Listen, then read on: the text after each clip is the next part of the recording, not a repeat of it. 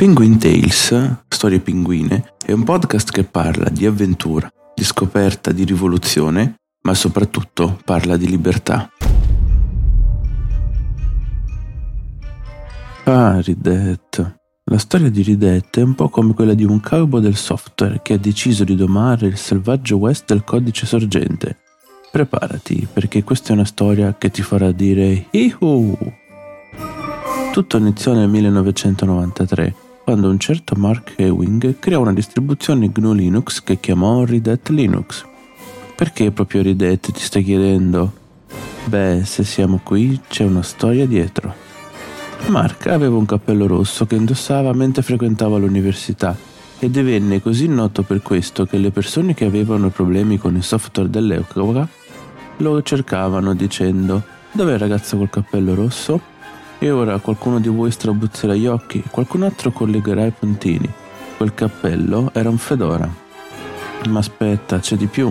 Nel 1995 un altro cowboy del codice, Bob Young, si unì alla festa. Bob aveva già una compagnia chiamata ACC Corporation che vendeva CD con software GNU Linux. Bob e Mark si unirono e formarono la Red Hat Software. Red Hat ha fatto un sacco di cose che hanno fatto dire alla gente Wow, non sapevo che potessi fare questo con il software libero. Hanno reso GNU Linux sexy per le aziende. Come? Beh, hanno iniziato a vendere abbonamenti per il supporto rendendo Linux una scelta sicura per le aziende che volevano libertà di GNU Linux ma avevano bisogno di un riferimento certo in caso di necessità. E non si sono fermati lì.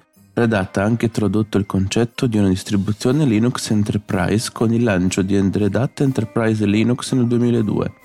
Questo era come il fratello maggiore affidabile di Red Hat Linux, progettato per le grandi aziende con esigenze serie.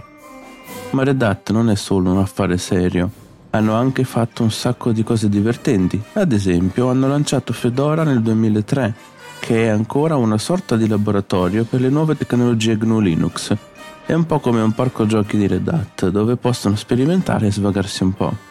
E non dimentichiamo che Red Hat è stata la prima compagnia di software open source a raggiungere un miliardo di dollari di fatturato.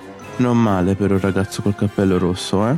Quindi la prossima volta che vedrai un cappello rosso, ricorda la storia di Red Hat. È la storia di come un piccolo progetto può diventare una grande impresa e di come un cappello può diventare un simbolo di libertà nel mondo del software almeno finché non verrà inglobato in un mastodonte.